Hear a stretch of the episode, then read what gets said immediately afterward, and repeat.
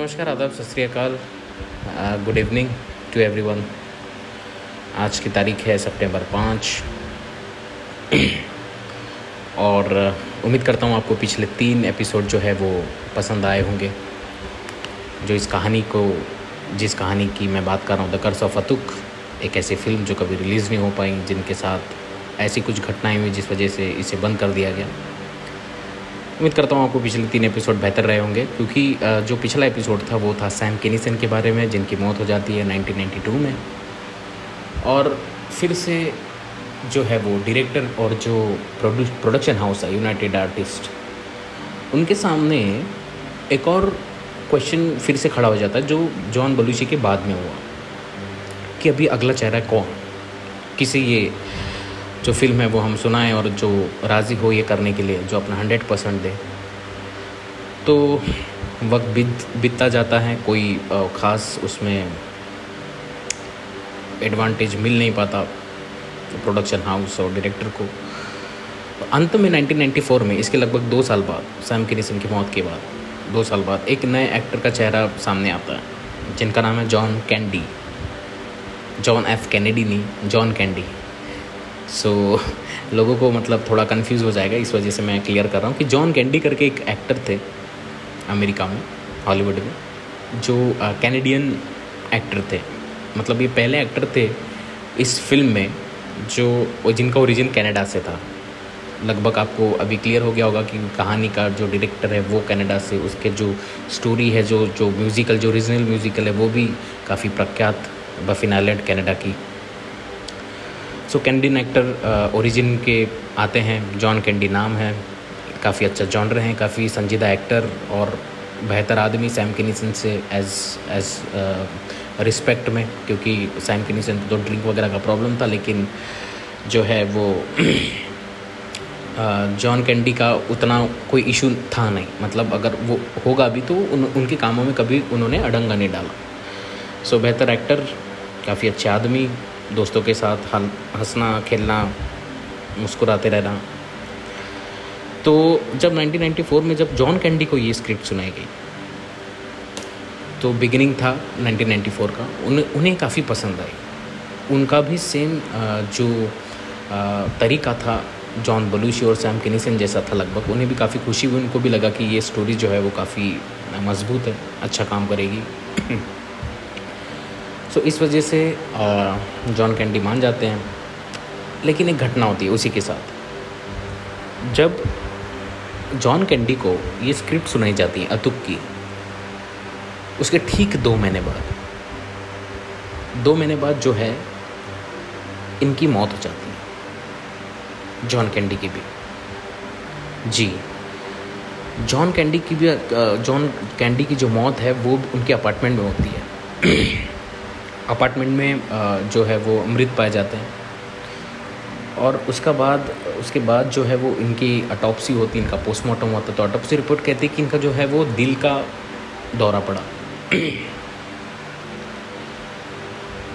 जब इनको दिल का दौरा पड़ता है तो मतलब फिर से वो सारी चीज़ें सामने आने लगती हैं, टेंशन में चले जाते हैं, प्रोडक्शन हाउस वगैरह इनकी मौत सुन के बाद सबको दुख होता है काफ़ी, क्योंकि फ़ेमस थे। और अच्छा इनका अहदा माना जाता है जॉन कैंडी का उस उस दौर में। तो आ, लोग इसको अलग अलग तरीके से देखने लग गए। कुछ लोग कहते कि नहीं ये बस हादसा है कॉन्सीडेंट है क्योंकि दिल का दौरा तो किसी को भी आ सकता है। ये वो। लेकिन जॉन कैंडी के साथ में एक ऐसी घटना होती है जो काफ़ी काफ़ी ज़्यादा रहस्यमयी होती, काफ़ी ज़्यादा एकदम मतलब एस्टॉनिशिंग वो मोमेंट होता है जब लोगों को पता चलता है इनके बारे में। तो जॉन कैंडी का जो एक, जो घटना है वो उनके साथ ये घटी थी कि इनके मौत के पहले जॉन कैंडी के, जब इन्होंने स्क्रिप्ट सुनी तो कहते हैं कि इनको इतनी पसंद आई ये स्क्रिप्ट तो इन्होंने अपने एक दोस्त को, अपने बेस्ट फ्रेंड को, जिनका नाम है माइकल डोंग माइकल डोंग को इन्होंने ये कहानी सुनाई। और जब इन्होंने कहानी सुनाई तो उन्होंने, उन्हें लगा जॉन कैंडी को कि, अरे, ये तो इस, ये कहानी है, काफ़ी अच्छी है, मुझे पसंद आई, और शायद इसमें तुम्हारे लिए भी एक रोल है। मतलब इन्होंने एक इनडायरेक्टली कह, कहा जाए तो इन्होंने एक रोल के माध्यम से अपने फ्रेंड को एक कहानी सुनाई, और उन, उनसे ये कहा, माइकल डोंग से, कि आपके लिए इसमें एक बेहतरीन रोल है, आप कर सकते हैं, आप फिट होंगे। तो सपोर्टिंग रोल के लिए ऑफ़र किया गया, आप कर सकते हो जो था, विश्वास था जॉन कैंडी का। और इत्तेफाक से जॉन कैंडी की मौत के बाद माइकल डोंग की भी मौत हो जाती है। जी, जॉन कैंडी पहले जिन्होंने कहानी सुनी, फिर उन्होंने अपने एक दोस्त को सुनाई और उसकी भी मौत।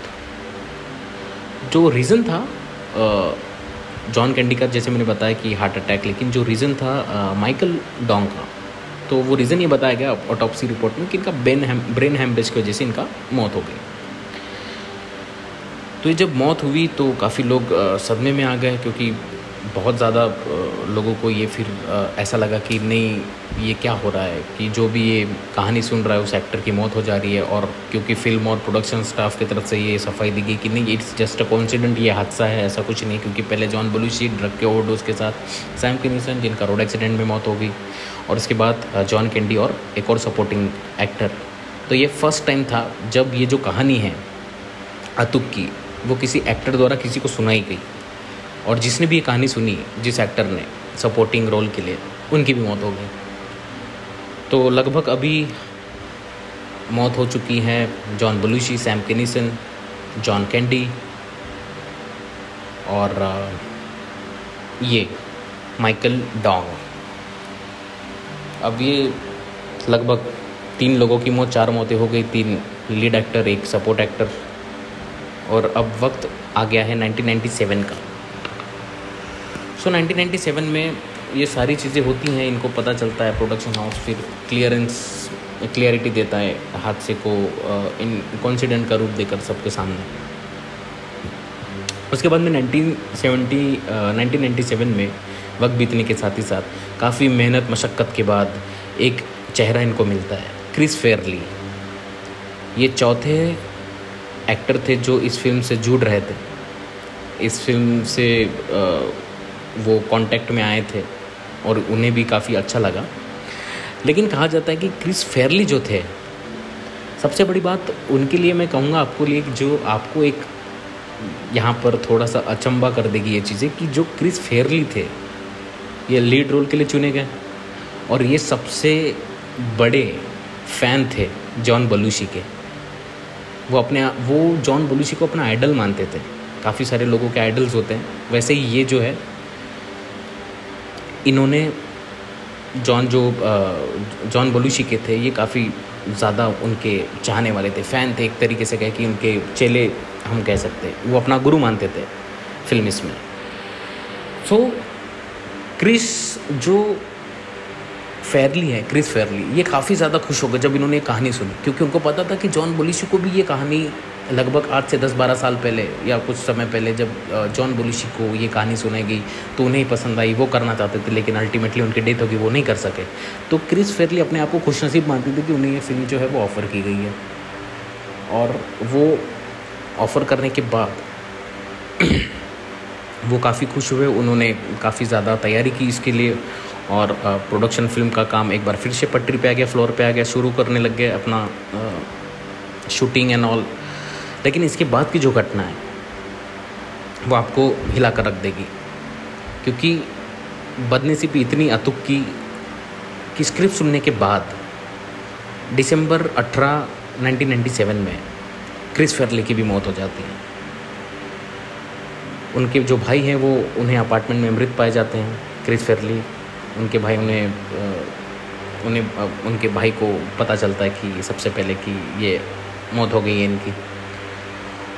और गौरतलब ये है, सबसे ज़्यादा जो कि मैंने आपको बताया कि आज आपका जो अचंभे में पड़ जाएँगे आप, कि आपको लगेगा कि ये क्या हुआ है। सबसे ज़्यादा ये डाउटफुल मेरे हिसाब से ये है, मैं ज़्यादा, सबसे ज़्यादा मतलब इसमें कंफ्यूज हो जाता हूँ, जब मैं सोचता हूँ, कि जो जॉन बलूची की जो मौत थी, वो हुई थी ड्रग के ओवरडेज की वजह से। जैसे कि उन एलविन स्मिथ उन्होंने उसको ड्रग दिया था कथित तौर पे। सो so, जो क्रिस फेरली हैं इनकी जो मौत है वो ठीक वैसे ही हुई जैसे जॉन बलूशी की हुई ड्रग के ओवरडोज की वजह से। और इनकी भी उम्र तैंतीस साल ही थी। जब ये जब इनकी मौत हुई तब ये तैंतीस साल के थे। महज thirty three years when John Belushi had died he was also thirty three years तो ये काफ़ी ज़्यादा मतलब ये इत्तेफाक, इत्तेफाकों का भी इत्तेफाक है। The father of the coincidence सबसे बड़ी बात यह है, लोगों को एकदम जब जब जितने भी लोग थे वहाँ पर, जब इस दरमियान ये सोच रहे थे इस कहानी के बारे में, इवन आप और मैं आज यही सोचेंगे कि एग्जैक्ट ऐसे कैसे हो सकता है? एक व्यक्ति जिसको ये फ़िल्म ऑफ़र की गई, उसके तकरीबन कुछ दस पंद्रह सालों बाद जब ये किसी और के पास गई, उनकी भी ठीक वैसे ही मौत, और वो अपना गुरु मानते थे जॉन बलूची को। ठीक उनकी भी मौत, उनकी उम्र भी तैंतीस साल। तो अब यहाँ पर जो है वो ऑलरेडी मौत हो चुकी है। चार लीडर, लीड एक्टरों की अतुक के बदनसीबी जारी, एक सपोर्ट एक्टिव माइकल जिनकी मौत हो जाती है उसके बाद ब्रेन हेमरेज से।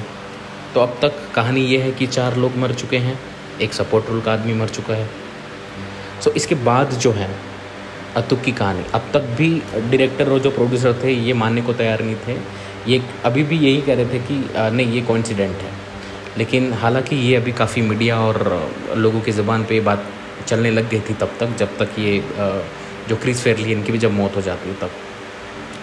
तो क्रिस फेरली के बाद अब जो सामने की जो कहानी है ये मैं आपको सुनाऊँगा एपिसोड नंबर पाँच में। काफ़ी बेहतरीन होने वाला है वो एपिसोड और जहाँ तक मैं समझ सकता हूँ कि आपको अभी तक काफ़ी मज आई मीन अच्छा लगा होगा ये कहानी सुन के क्योंकि ये एक ऐसी रियल स्टोरी है जो गौरतलब है कि आसानी से हमें सुनने या देखने को नहीं मिलती। इसके ऊपर कोई फ़िल्म वगैरह नहीं बनी अभी तक जहाँ तक मेरा ख्याल है।